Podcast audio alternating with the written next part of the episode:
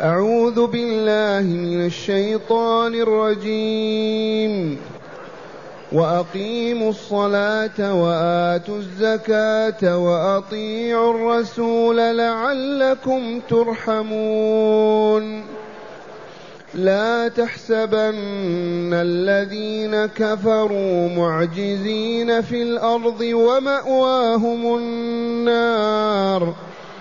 ولبئس المصير.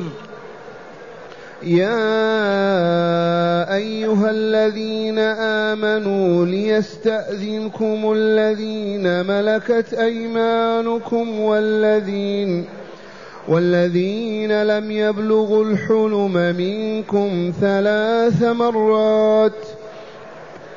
من قبل صلاة الفجر وحين تضعون ثيابكم وحين تضعون ثيابكم من الظهيرة ومن بعد صلاة العشاء ثلاث عورات لكم ليس عليكم ولا عليهم جناح بعدهن طوافون عليكم بعضكم على بعض كذلك يبين الله لكم الآيات.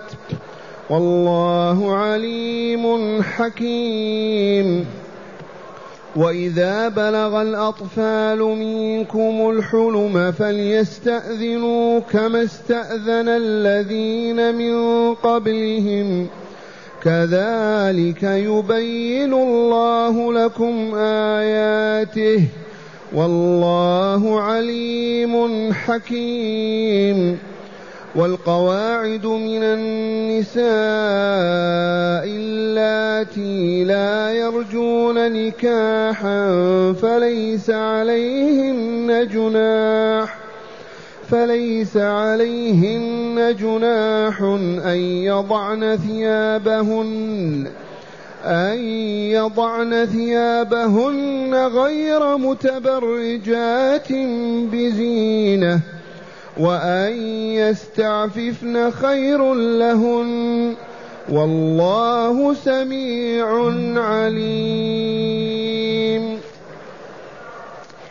معاشر المستمعين والمستمعات من المؤمنين والمؤمنات قول ربنا جل ذكره وأقيموا الصلاة وآتوا الزكاة وأطيعوا الرسول لعلكم ترحمون. هذا الأمر موجه إلى من يرحمكم الله. والله إلينا. إلى كل مؤمن ومؤمنة. هذا الأمر بما أمرنا بأن نقيم الصلاة فنؤديها على الوجه المطلوب في أوقاتها المحددة لها. ونؤتي الزكاة لأهلها ولا نبخل بها ونطيع الرسول في سننه وما يطلب منا أن نفعله ونتركه. ذلك من أجل أن نرحم كي ترحموا في الدنيا والآخرة. هل لو أقام امرؤ الصلاة وآتى الزكاة وأطاع الله ورسوله يعذب في الدنيا والله ما يعذب. والله لا يرحم في الدنيا. ومن باب أولى الآخرة دار السعادة والشقاء. ثم قال تعالى لا تحسبن أيها السامع الكريم لا تحسبن يا رسولنا الذين كفروا معجزين لله في الأرض يغلبونه. والله متى شاء أن يبيدهم يبيدهم. متى شاء أن يسلط عليهم؟ بلاء أنزله. أغرق بهم الأرض. نزل عليهم الصواق من السماء. فلا تهتم لأمرهم لأنهم لا قيمة لهم. ومعنى هذا استقيموا على دين الله وتثبتوا واثبتوا عليه ولا تبالون بصياح الكفار وضجيجهم فإنهم ليسوا بشيء. واسمعوا. وأقيموا الصلاة وآتوا الزكاة. وأطيعوا الرسول لعلكم ترحمون أي ترحموا لا تحسبن الذين كفروا معجزين في الأرض ومأواهم النار وما لا ولا بئس المصير. أي غير غالبين لله ولا قاهرين له ولا معجزين له. متى شاء أن ينزل بهم البلاء أنزله. متى شاء أن يسلط عليهم عدو ولو منهم سلطوا عليهم. ومع هذا مأواهم ومصيرهم النار ولا بئس المصير جهنم والعياذ بالله. فلا تبالون بالكافرين كيفما كانت حالهم. فإنهم لا يعجزون الله ومصيرهم مظلم جهنم يخلدون فيها. هذا معنى قوله تعالى وأقيموا الصلاة وآتوا الزكاة وأطيعوا الرسول محمدا صلى الله عليه وسلم لعلكم ترحمون. أي كي ترحموا. لا تحسبن الذين كفروا معجزين في الأرض أبدا. ومأواهم النار وما ولبئس المصير. بعد هذا نادانا الرب نداء آخر. يا أيها الذين آمنوا لبيك اللهم لبيك. كل مؤمن داخل في هذا النداء ولا لا؟ والمؤمن كالمؤمن. نادانا لماذا؟ ليقول لنا يجب أن يستأذنكم الذين ملكت إيمانكم والذين لم يبلغوا الحلم منكم ثلاث مرات.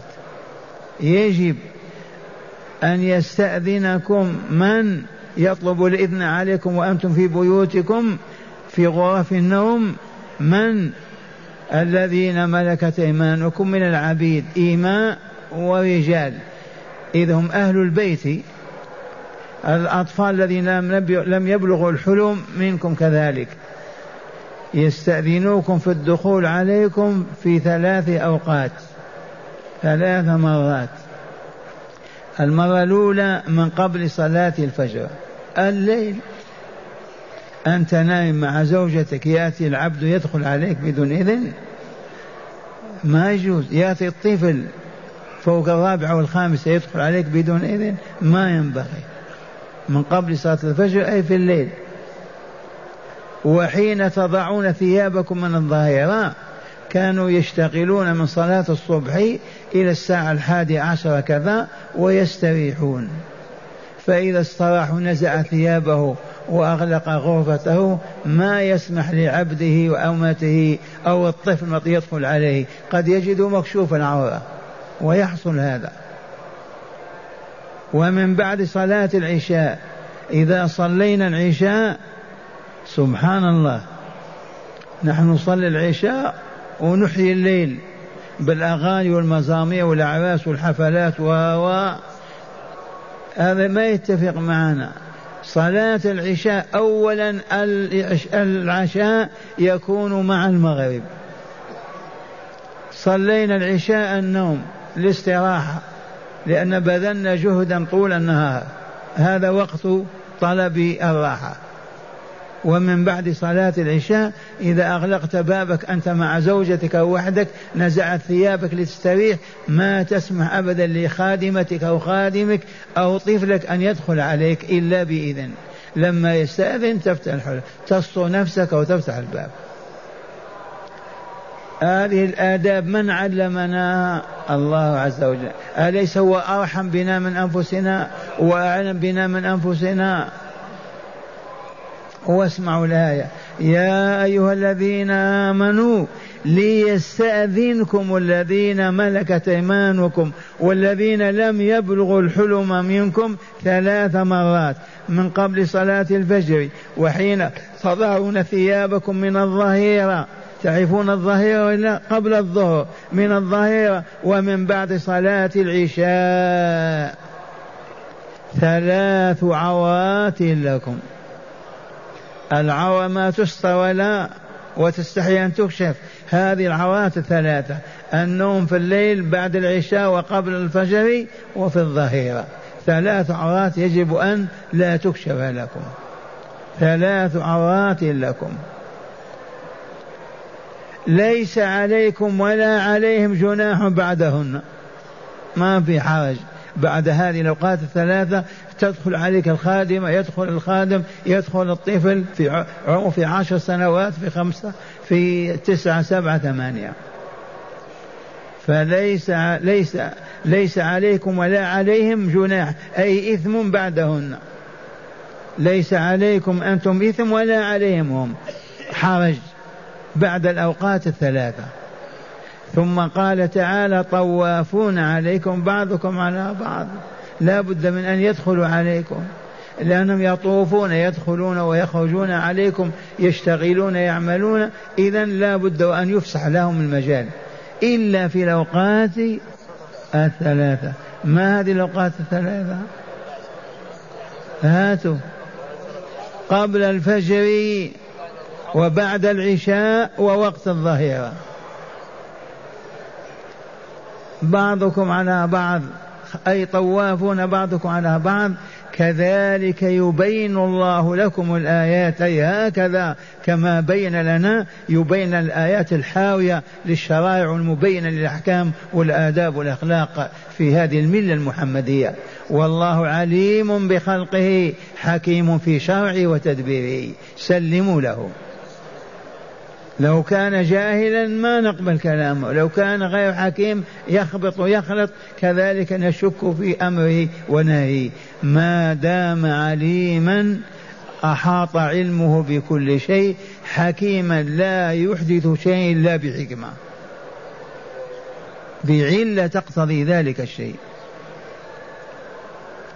ثم قال تعالى وإذا بلغ الأطفال منكم الحلم أصبحوا أبناء الخامسة عشر والسادسة عشر. احتلموا. وبلوغ الحلم يعرف بالشعر ينبت حول الفرج.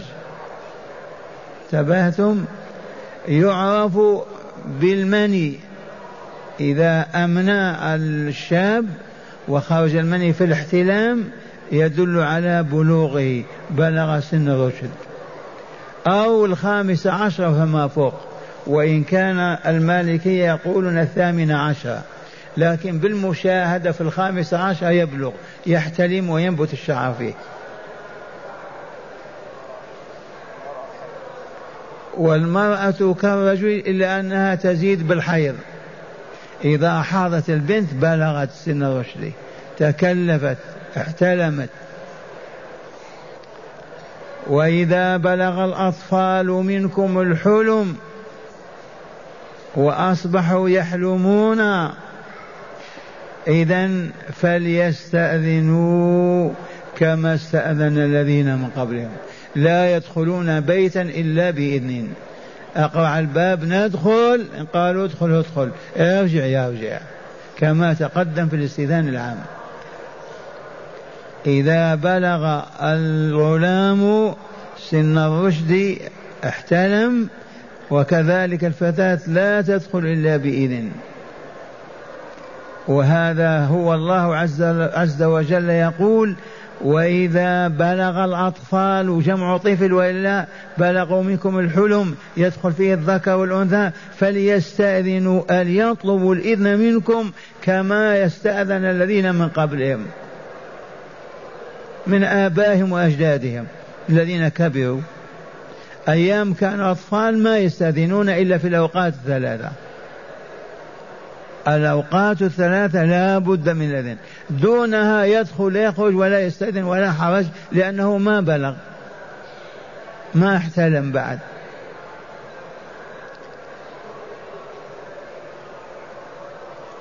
ثم يقول تعالى كذلك يبين الله لكم آياته. كما بينها والله عليم حكيم. بخلقه يدبر ما يشاء ويحكم ما يريد. ثم قال تعالى والقواعد من النساء اللاتي لا يرجون نكاحا. القواعد جمع قاعد لا قاعدة. القاعدة والرجل القاعد. الرجل القاعد ما قاعدة؟ هنا جمع قاعد. ما هي قاعدة؟ ما معنى القاعد هنا؟ التي أصبحت لا تحيض ولا تلد. تجاوزت الستين أو السبعين سنة.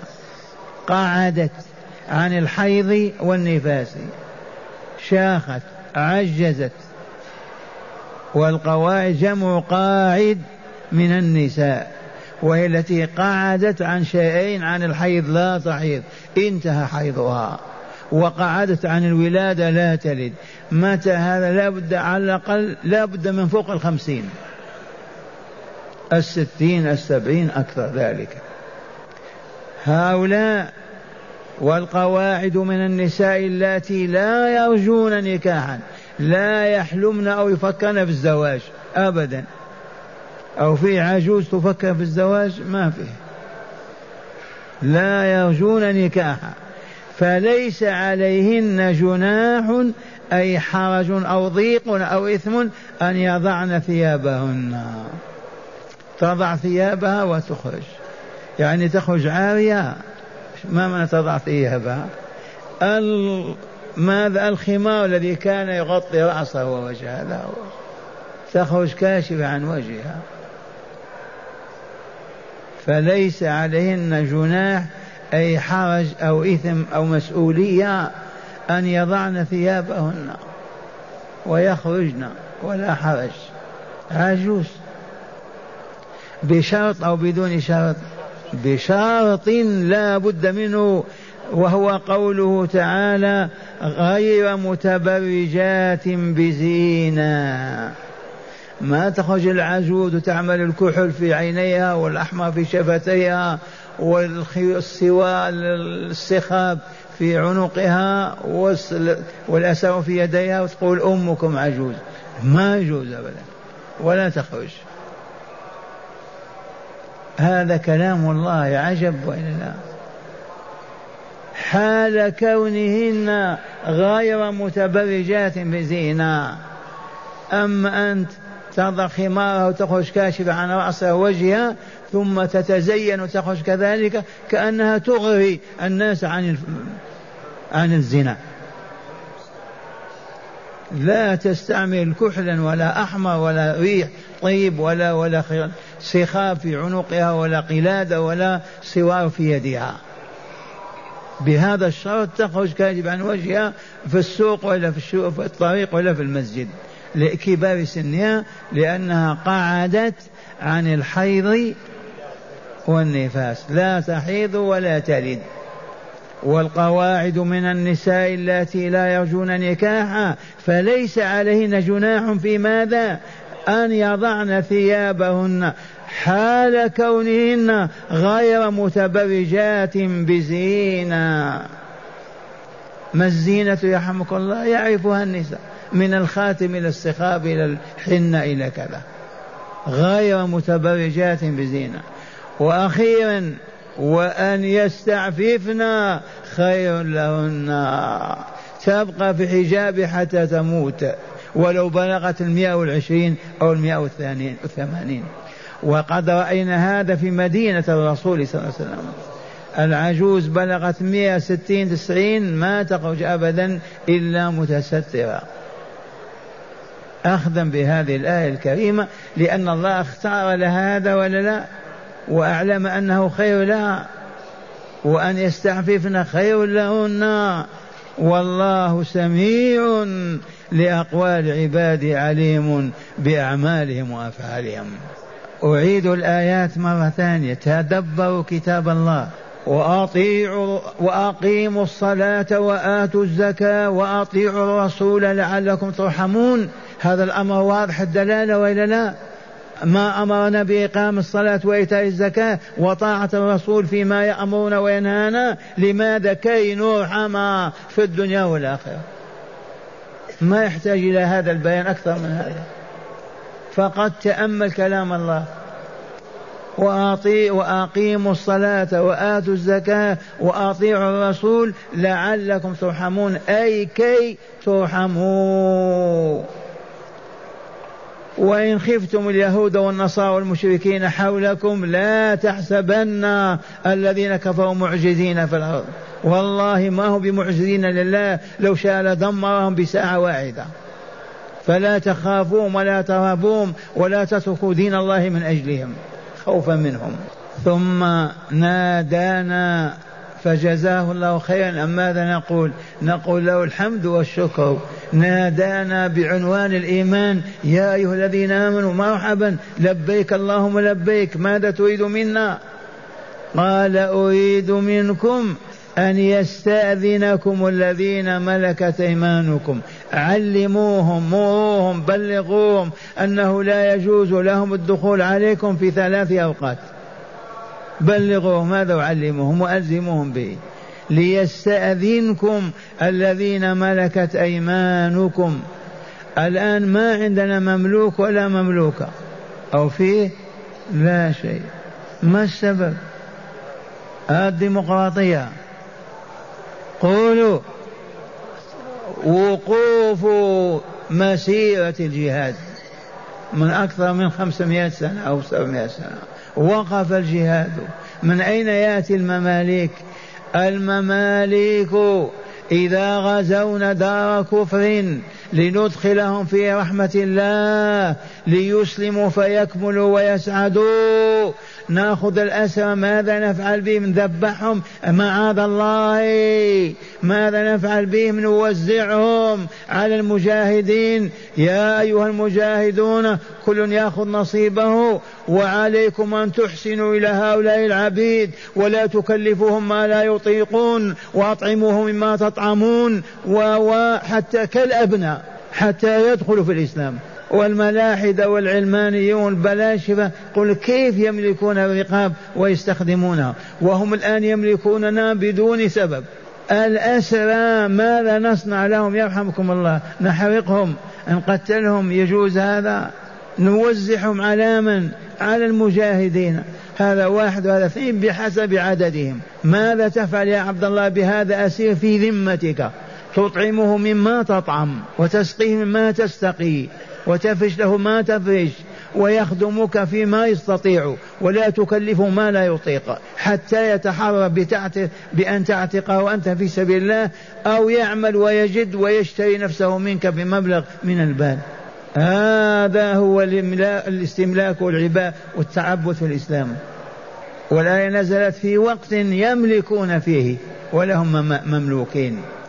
قال تعالى ليستأذنكم الذين ملكت أيمانكم والذين لم يبلغوا الحلم منكم ثلاث مرات. من هم الذين لم يبلغوا الحلم؟ الأطفال. من الرابعة إلى الثالثة عشر إلى الرابعة عشر. لم يبلغوا الحلم منكم ثلاث مرات. ما هي هذه المرات الثلاثة؟ قال من قبل صلاة الفجر. هذه مرة وإلا لا؟ ومن, وحين تضعون ثيابكم من الظهيرة. وهل نضع ثيابنا من الظهيرة؟ هنا ادخل تجدنا. ينزع الغطرة ينزع المشلح ينزع كذا ليستريح. وحين تضعون ثيابكم من الظهيرة ومن بعد صلاة العشاء. أي عشاء هذه؟ العشاء غير العشاء. العشاء العتمة صلاة العشاء. وفيه بيان أن من آدابنا وسلوكنا نحن المسلمين ما نسهر بعد صلاة العشاء لا في مقهى ولا ملهى ولا ملعب ولا عرس ولا باطل. هذا ليس من شأننا أبدا لأننا نقوم الليل. ولأننا نقوم مع طلوع الفجر على الأقل وهم ينامون حتى الساعة الثامنة والسابعة. شأننا غير شأن الكفار وإلا لا. والله لا نتفق معهم إلا في القليل. حالنا غير حالهم. لما؟ هم إلى جهنم ونحن إلى دار السلام. هم إلى الهون والدون والبلاء والخبث والشر ونحن إلى السعادة والطهر والصفاء. قال من قبل صلاة الفجر وحين تضعون ثيابكم من الظهيرة ومن بعد صلاة العشاء ثم قال تعالى ثلاث عورات استروها ولا تفضحوها ولا تكشفوها لأولادكم ولا لخدمكم. ثلاث عورات لكم ليس عليكم ولا عليهم جناح بعدهن. بعد العورات الثلاث لا حرج ولا تضييق ولا إثم يستأذن أو لا يستأذن شأنه. ثم بين العلة قال طوافون عليكم يدخلون ويخرجون يأتون بالشيء ويخرجون به. كيف نمنحهم من الدخول إلا بالإذن؟ وهم طوافون عليكم. طوافون عليكم بعضكم على بعض. أنتم أيضا تطوفون عليهم تدخلون وتخرجون عليهم. ثم قال تعالى كذلك الذي سمعتموه من البيانات في العلم والحكمة يبين الله لكم الآيات. والله عليم حكيم. يبين لكم الآيات التي تحمل الهداية وتبين الطريق وسلوك الطريق.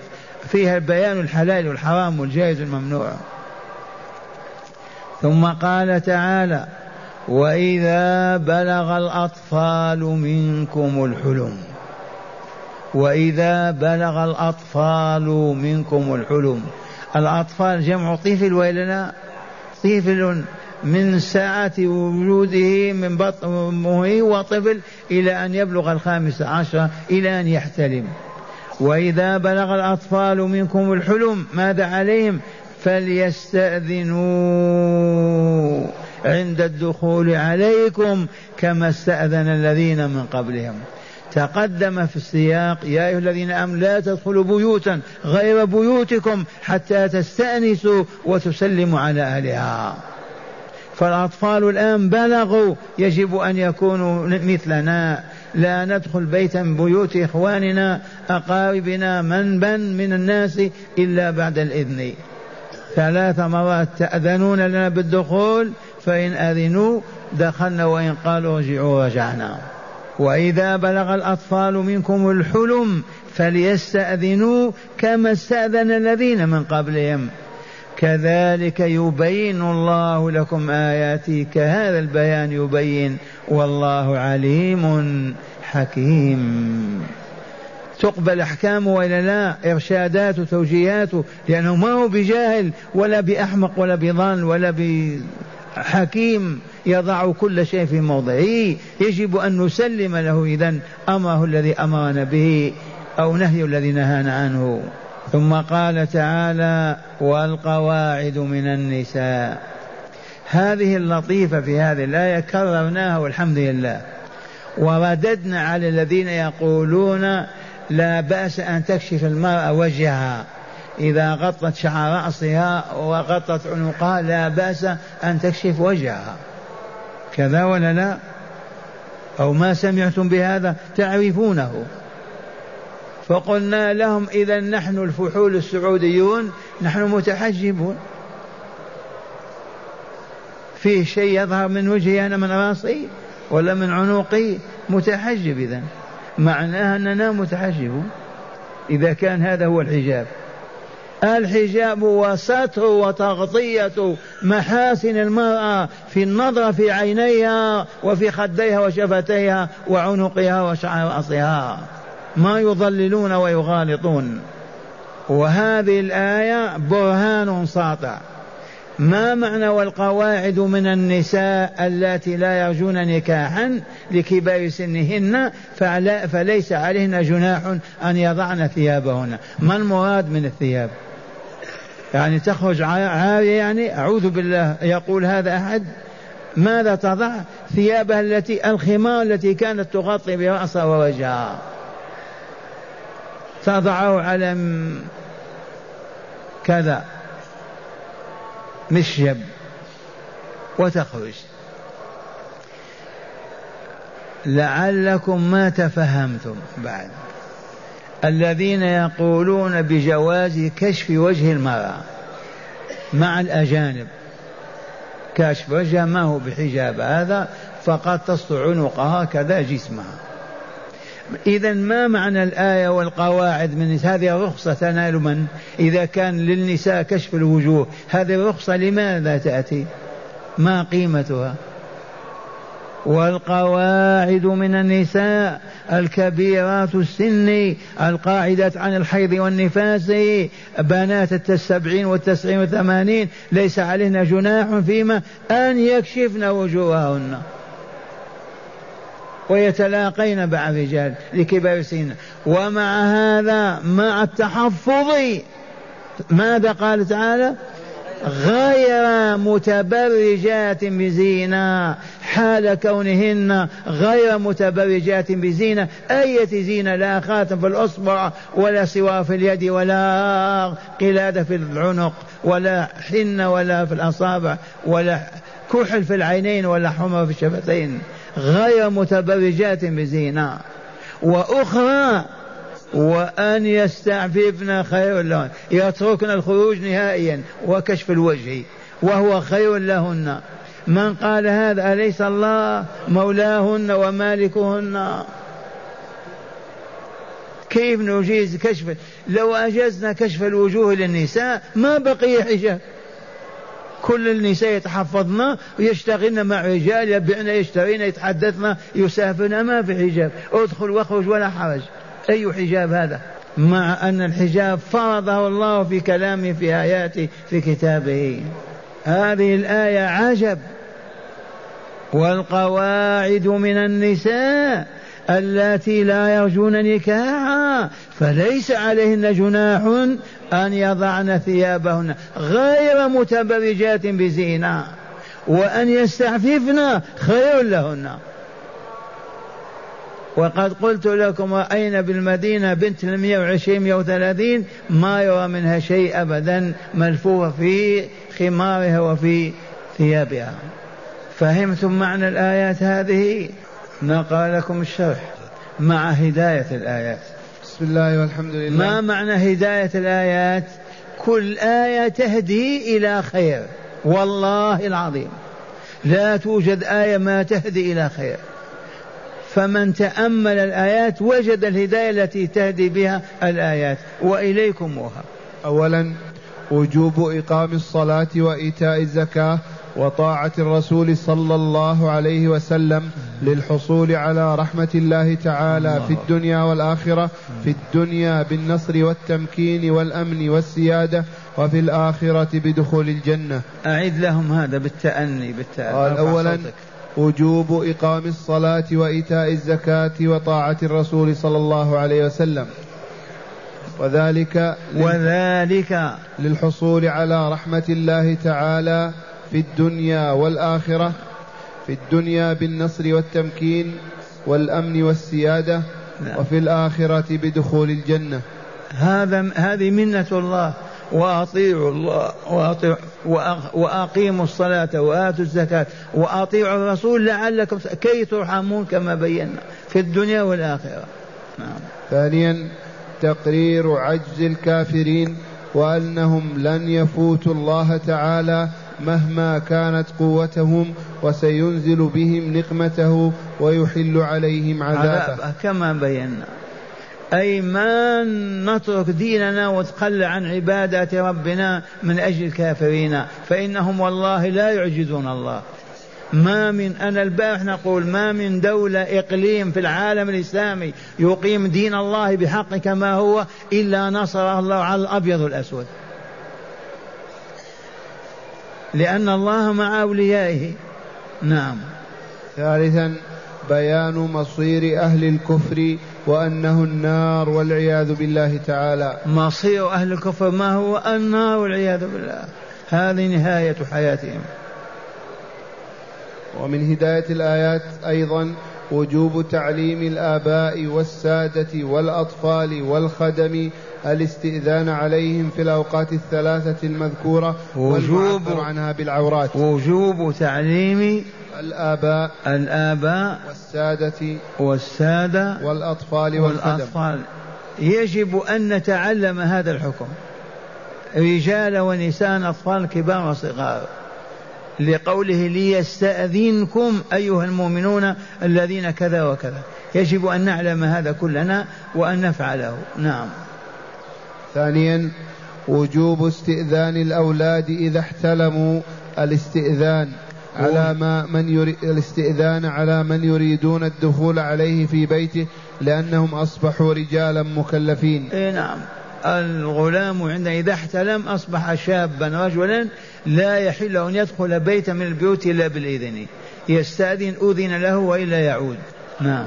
إذن بيان رخصة كشف الوجه لمن بلغت سنا لا تحيض فيها ولا تلد للرجال الأجانب. ولو أبقت على سترها واحتجابها لكان خيرا لها كما قال تعالى وأن يستعففن خير وأن لهن. وأن يستعففن خير لهن. يا عجوز.